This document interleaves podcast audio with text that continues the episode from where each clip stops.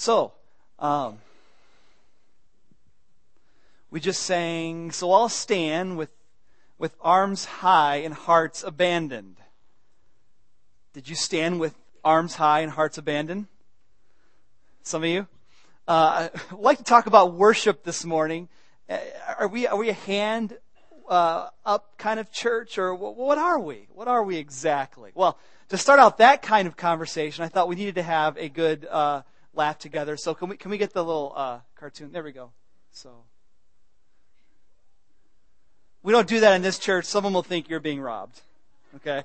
Um, now, all that to say, uh, you are free to do that. You are completely free to respond to the song that we're singing and say, "Yeah, I, I love God." And whether we're that kind of church or not, I hope that you feel the freedom to do that and not feel like you're someone's going to look at you going, "Stop!" You know, that's not you're getting robbed.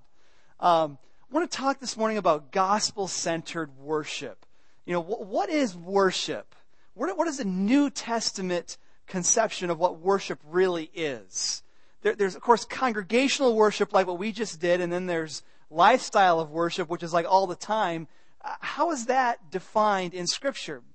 I don't know that I can point to a verse and say, here's the definition of worship that you see in the Bible. Like, worship is, and then there it is. I mean, you have like, God is, God is love, God is holy. We have lots of, of words to describe who He is, but maybe not like the worship is. So, but I want to get at that question a little bit. What is worship? And I want to start with a couple uh, words in the New Testament for worship. Now, you have these in your notes, so you can look at that. Um, I, am sorry, I, I, actually sent my rough draft copy of my notes to get printed on accident, so you don't have any blanks to fill in. If that's distracting to you to see like everything I'm going to say like right in front of you, well then don't look at it, okay? Just just put it away, put it away. I had way too many classes in college where I, I could see all the notes right in front of me. I'm just like, I know what he's going to say. It's coming up right here, and I just kind of tuned out. Don't don't do that, okay? Uh, just put it away if you if that distracts you. But if, if, it helps you to see where I'm going without blanks, uh, then check it out, and it, will all be good, okay? But that was my rough draft, my my fault. Um, first of all, let's talk about a couple New Testament words for worship, okay? The first word is proskuneo. Proskuneo. Now, Proskuneo means to do reverence to. And in particular, to do reverence to by falling on the knees. By falling on the knees. Now, Old Testament's written in Hebrew, but, but there's a Greek version of the Old Testament, and this word is all over the place in the Greek version of the Old Testament, the Septuagint. Um, because you had people responding to, to God's presence, and, and they would actually literally fall down. And, and in the New Testament, this word, you'll see about 26 uses of this word in the Gospels. About 26 times this word happens, and it's people encountering Jesus and they're falling down in front of him. They're worshiping him. So the, ver- the example I gave you is Matthew 2 2. It's the wise men who say, we, We've traveled from afar and we've come here to worship the king. We've come here to worship him. Okay? And what they mean is, we literally want to fall down and, and show him reverence. And that's exactly what the scripture says that they did. They actually literally worshiped him by bowing down. As a little kid, they bowed down in front of Jesus. So, this word is all over in the Gospels. It's all over in Revelation also. 21 times this word is used in the book of Revelation. You know, people are encountering God in Revelation. You know, you see that. You got the throne room of heaven, and so you've got people falling down to worship in front of God. Now, it's not used so much in the letters of Paul. And I want to get to that in a second, like why that might be. It's used only one time in, in, in 1 Corinthians by Paul. Only one time Paul uses that word for worship. Interesting. But all that to say that proskuneo kind of signifies a, a physical response of our bodies to who God is. So, you know what? If that's raising your hands, good. You have the freedom to do that.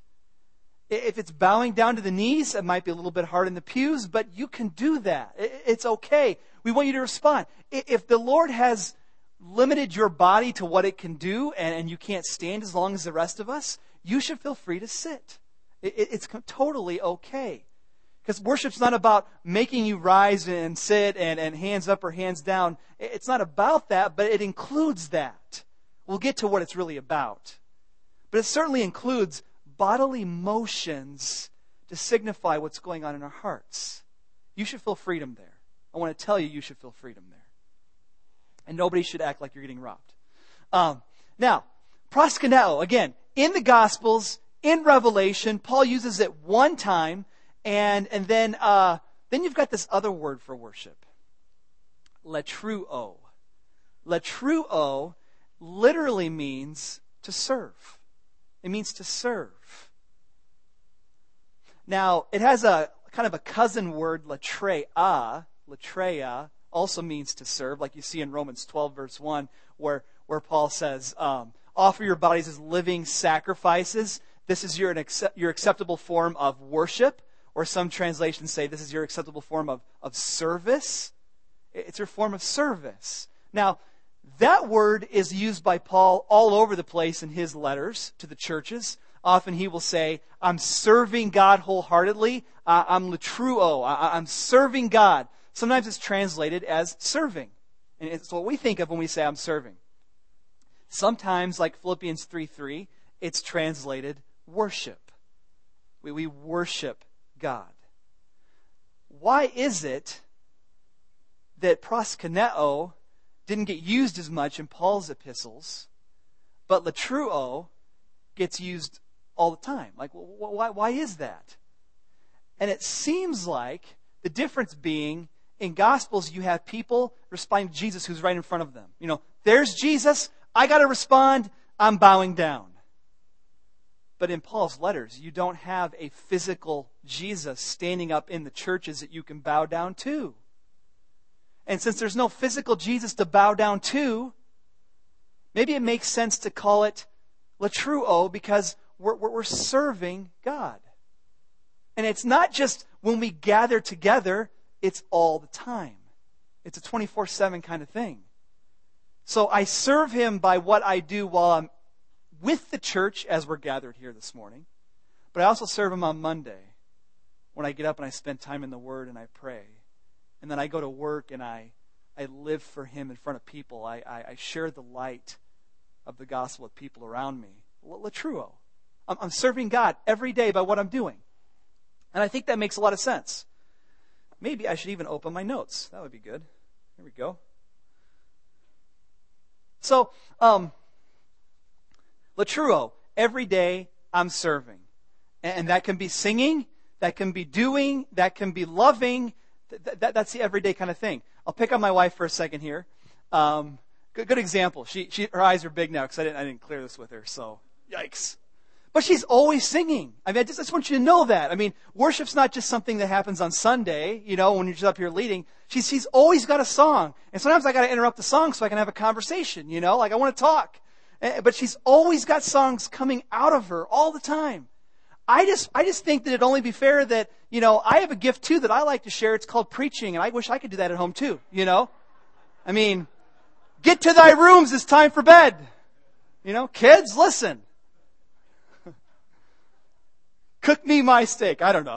Whatever. I don't know. I, I could preach it though. I could preach it, but I'm not.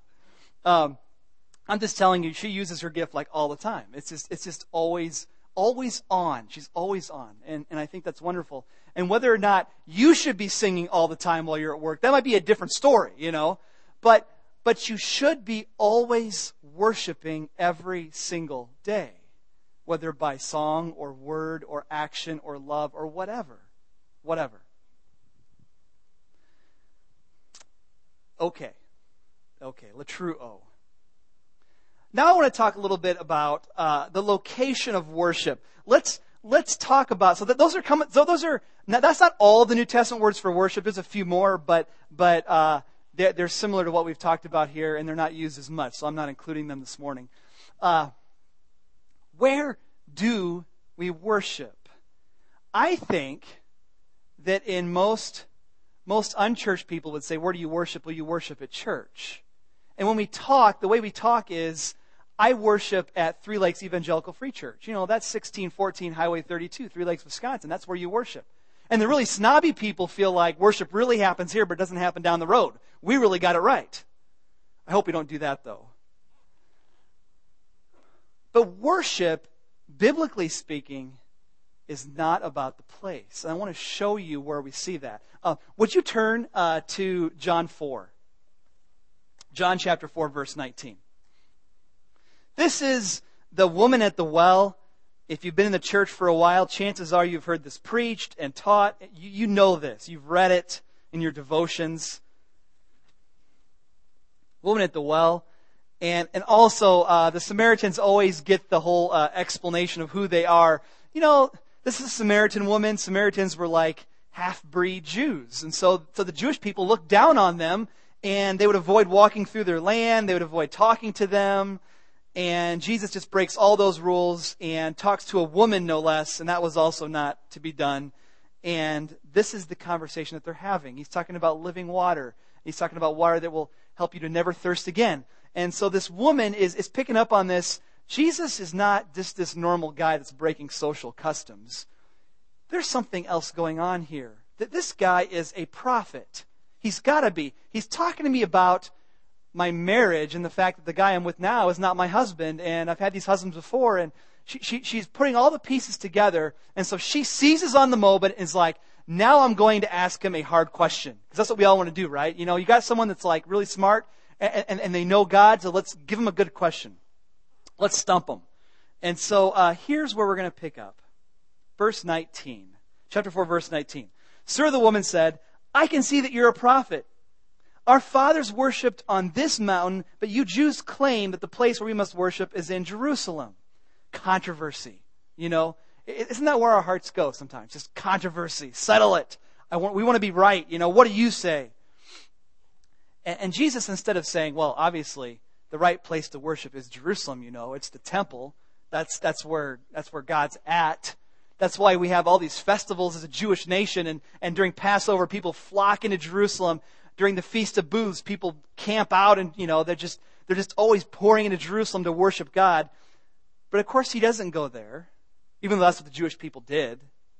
And instead, he says, verse 21, Believe me, woman, a time is coming when you will worship the Father neither on this mountain nor in Jerusalem. You Samaritans worship what you do not know. We worship what we do know, for salvation's from the Jews. Yet a time is coming and has now come when true worshippers will worship the Father in spirit and truth, for they are the kind of worshippers the Father seeks. God is spirit, and his worshippers must worship in spirit and in truth. The woman said, I know the Messiah called Christ is coming. When he comes, he'll explain everything to us. Then Jesus declared, I who speak to you am he. Do we worship at Mount Gerizim? Do we worship in Jerusalem? Where do we worship? The Old Testament's full of verses that tell you you worship at the tabernacle, you worship at the temple. There's the Holy of Holies where the Ark of the Covenant is, and God is there. Like He's there. And you can't just walk into the Holy of Holies because He's there. And, and now you get to this place where Jesus says, no, it's not location. It's not going to the temple worship is becoming delocalized. It's becoming internalized. He's like, now we worship in spirit, in truth. God is spirit. Our spirit worships His spirit. And we worship truthfully. We worship what we know. We don't worship what we don't know. God has revealed Himself. And so if there's more to know about God than what we're told, we don't, we don't worship Him for those things. We worship what's been revealed about God in Scripture. We worship Him for who He is, His holiness, His love, his justice and mercy. We worship in truth. We worship in spirit. So, you can't talk about worship biblically as a location. Worship happens here at Three Lakes Evangelical Free Church. I mean, I know that for practical purposes, we call singing and this stuff worship. And so we, we have to kind of use words that kind of communicate that. But we want to be careful because worship is becoming about the heart and not about the building. Not about the building. In fact, of course, you know the temple is our body, the temple of the Holy Spirit.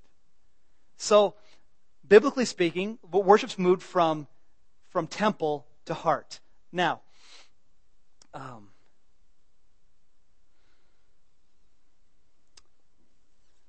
what is worship then? Like, like, what is the essence of worship? To answer that question, I want you to go to um, Philippians 1.20. Would you go there? A little bit over from John. Acts, Romans, 1 Corinthians, Galatians, Ephesians, Philippians.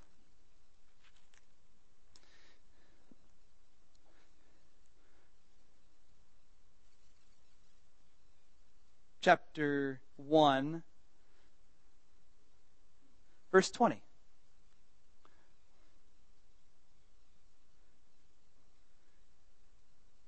Apostle Paul says, I eagerly expect and hope that I will in no way be ashamed and I will have sufficient, sufficient courage so that now, as always, Christ will be exalted in my body, whether by life or by death.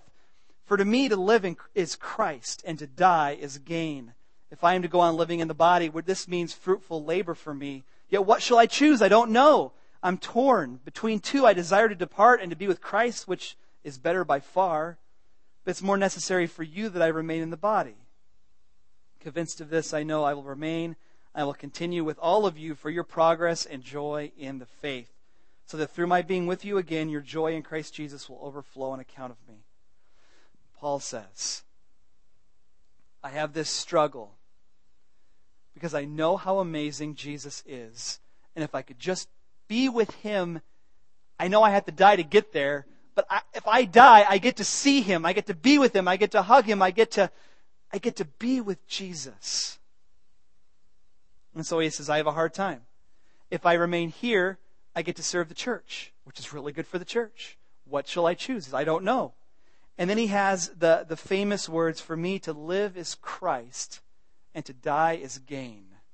And I believe that is the essence of worship. When you talk about what is worship, it's that statement to live as Christ, to die as gain. I want to exalt Jesus by not fearing death, in fact, being okay and even full of joy about my own death because I know I get to see Jesus on the other side. And what's better than that? And if I, if I keep living though, then for me to live is Christ. Now, what does that mean to live as Christ? To live as Christ, to die is gain. Well, I get the gain part. If you die, you gain the actual being in the presence of Jesus. That's pretty amazing. That's the gain. What does it mean to live as Christ? I think he talks about that in chapter 3. You want to look at that real quick? Like chapter 3, verse 7. To live as Christ. Chapter 3, verse 7. He says, Whatever was to my profit, I now consider loss for the sake of Christ. What is more, I consider everything a loss compared to the surpassing greatness of knowing Christ Jesus my Lord, for whose sake I've lost all things. I consider them rubbish that I may gain Christ and be found in him, not having a righteousness of my own that comes from the law, but that which comes through faith in Christ. Okay, he's saying everything is about Christ. Every, oh, the only good thing in my life that, that's truly amazing is Christ. It all comes from Jesus. Everything that I enjoy comes from Jesus. And compared to Jesus, nothing compares. It's rubbish. It's rubbish, he says. So, do we have a heart that is so I hesitate the words in love because in love sounds romantic, but, but loves Jesus so deeply that everything else in this life pales in comparison. That is worship when nothing else can compare to Jesus Christ. So when he says, For me to live is Christ, he is like, even in this life, I get to enjoy Jesus. Everything He is to me, everything that He's doing in me, everything that I'm learning about Him, everything that He's using me to do, it's all from Him. And nothing is as good as that. So, when your heart exalts Jesus above all things, whether in life or in death, you have expressed worship. A simple definition might be you're magnifying God. Now, magnify doesn't mean like the magnifying glass thing where you're trying to make something bigger than what it really is. It's actually the opposite. It's, it's trying to show how magnificent something is. How magnificent is God? How great is He? And can you show that with your life? That is worship.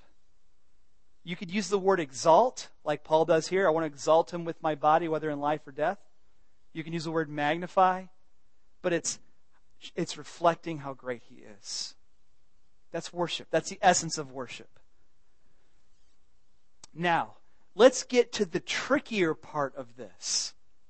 Because I think we'd all agree on this. This is, this is the easy stuff, I think. What about the forms of worship? This is what some churches battle over. How are we going to carry that out? Are we going to be contemporary? Are we going to be traditional? Are we going to be a mix? How are we getting that worked out? I like hymns. I like worship courses. I like stuff written in the last two years. What do we do? Because we're all different. Okay. First of all, you got to understand on forms of worship, we're number four, that the New Testament is largely silent on the forms of worship. Have you ever thought about that? You don't have verses that say this is how you do it. And this is the th- this is the instruments that you can't use. Oh man, I go back to my uh, Baptist school days, and as good as they were, I mean, though that that school taught me the Word of God, taught me to respect authority. I mean, I had an amazing school experience, but I was also told that drums were of the devil, you know? And I was told that if I listened to DC talk, I was listening to something that actually stood for the band ACDC. Which actually, if you listen to uh, their, their albums like I did, the, the rebellious kid that I was, um, they actually say DC is decent Christian, decent Christian, DC. Um, and, and I'll never forget, I'll never forget the principal of my school finding someone's Petra tape, cassette tape. You kids do know what those are, right? That's not that old, really. You know, eight tracks and before records, you don't know, right? Cassette tape, and I remember him holding it. Petra, you know, for those that don't know either, Christian rock band, okay? Guitars blazing, you know, it's, it's beautiful.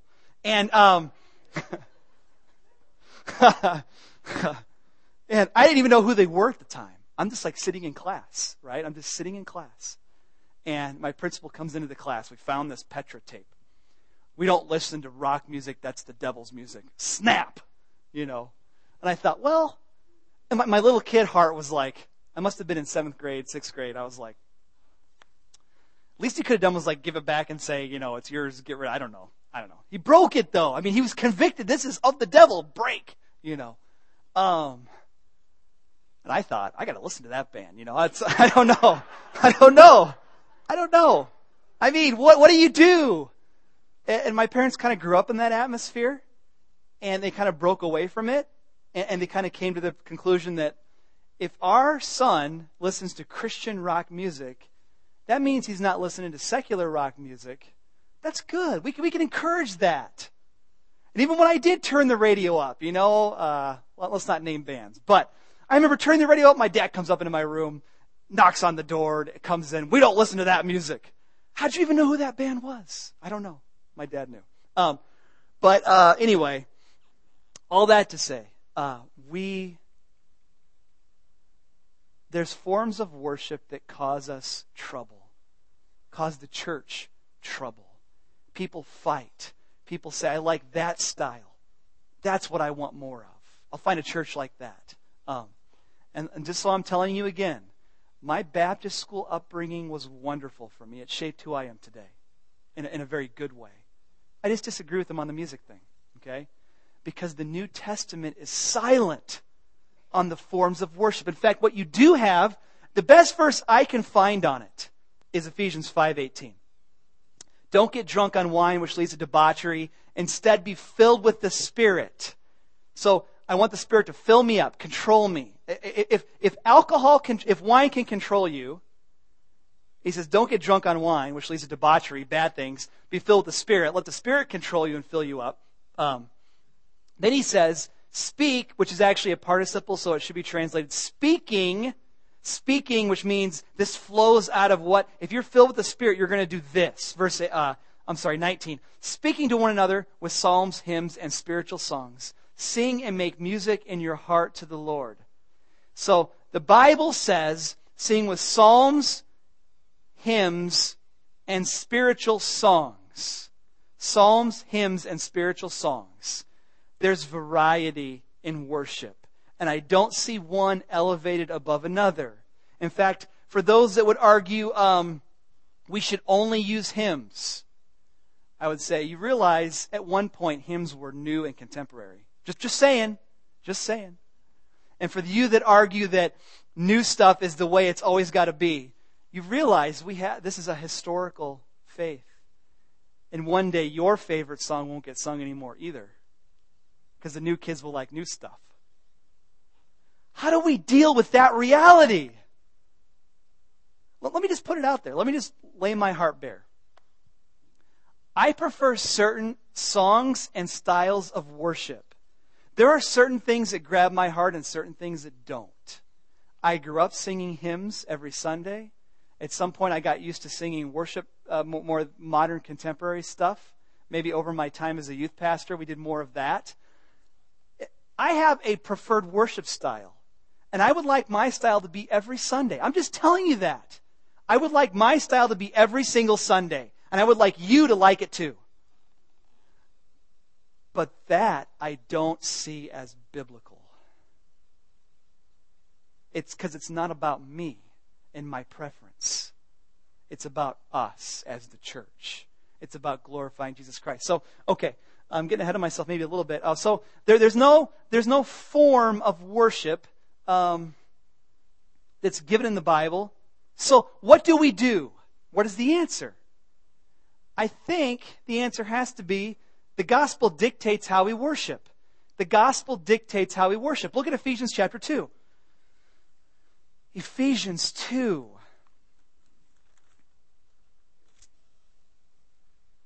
Look at verse 14. Ephesians 2:14. Here we go. Um, yeah. This is not about worship, but I want to draw a principle from it. Okay? So, so look at it with me. For he, Jesus, himself is our peace. He's made the two one and destroyed the barrier, the dividing wall of hostility. What's he talking about? Well, he's talking about Jewish people and non-Jewish people. There's them and then there's us, right? And Jewish people, they've had God forever. You know, it goes back to Abraham for goodness sake. And Gentiles, they've been worshiping pagan gods. They're just lost. And there was a wall of hostility.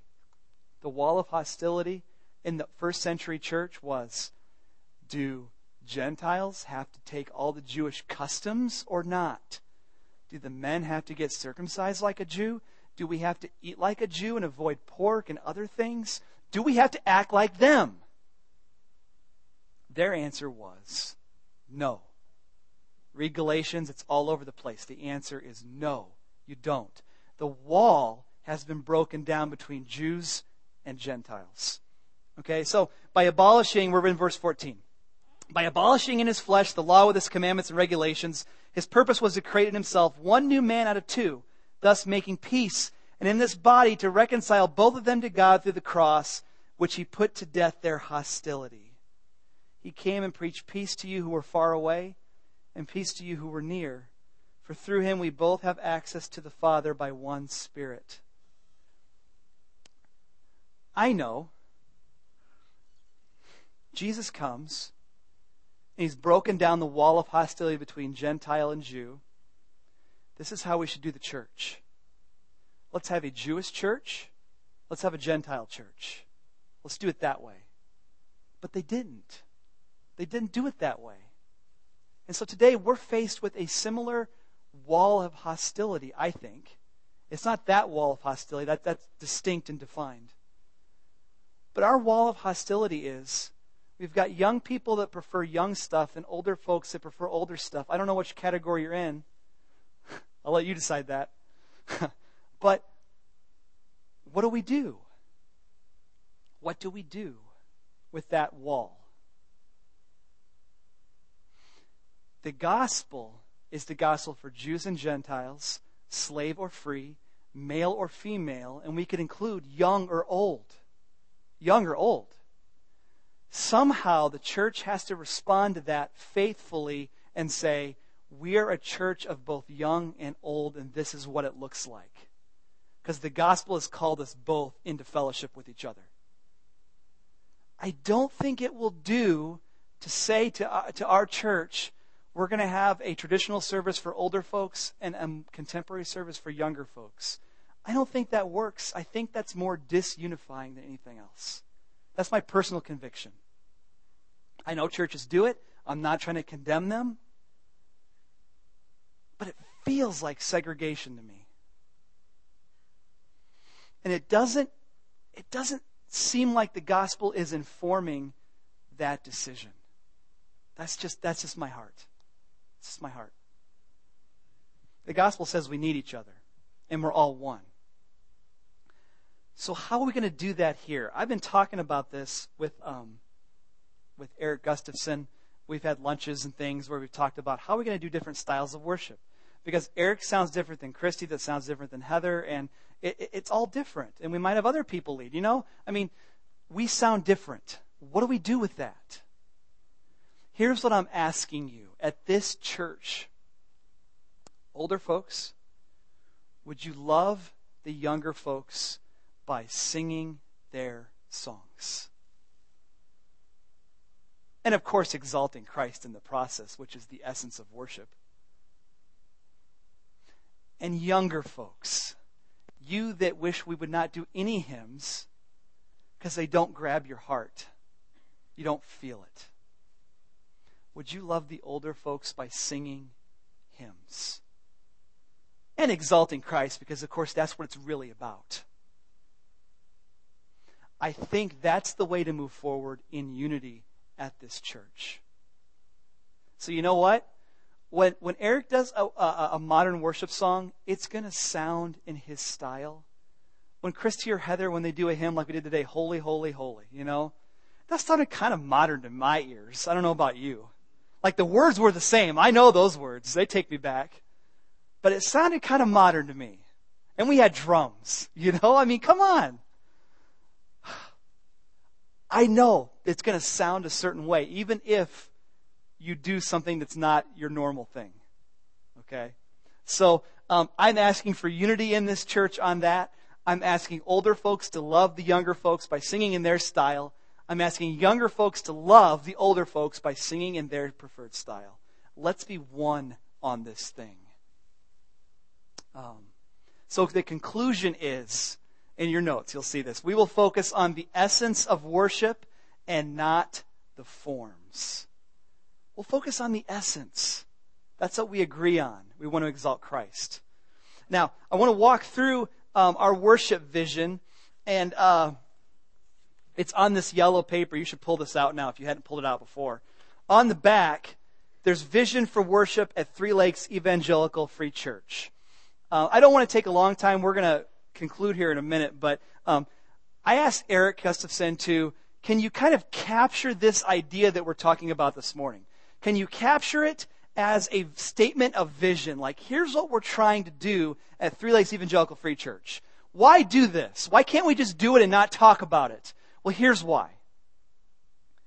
If we just do stuff just because, it's not very intentional. It's not very purposeful. It's like, why do we do what we do? How does the Bible inform what we do as a church? If we don't, if we're not reflecting on why we do church the way we do it, I, I don't know. That just, that just bothers me. What we do ought to be intentional, grounded in the Word of God. This is a statement of intentionality. This is why we do worship the way we do. So if someone comes here and checks out this church and they're like, why is it that one week you guys are traditional and another week you guys are contemporary. By the way, church leaders tell me that's not how you're supposed to do it. I'm just telling you about conversations with people and they say you're not supposed to go back and forth in worship style. That's what we're doing. Okay? Why are we doing it that way? I think it loves older folks and I think it loves younger folks and honors them both. And ultimately honors Christ above all. Okay. Um, so our goal is vibrant Sunday morning worship. Uh, we want to deepen your relationship with God and with each other. Here's some core principles for how we want to do that.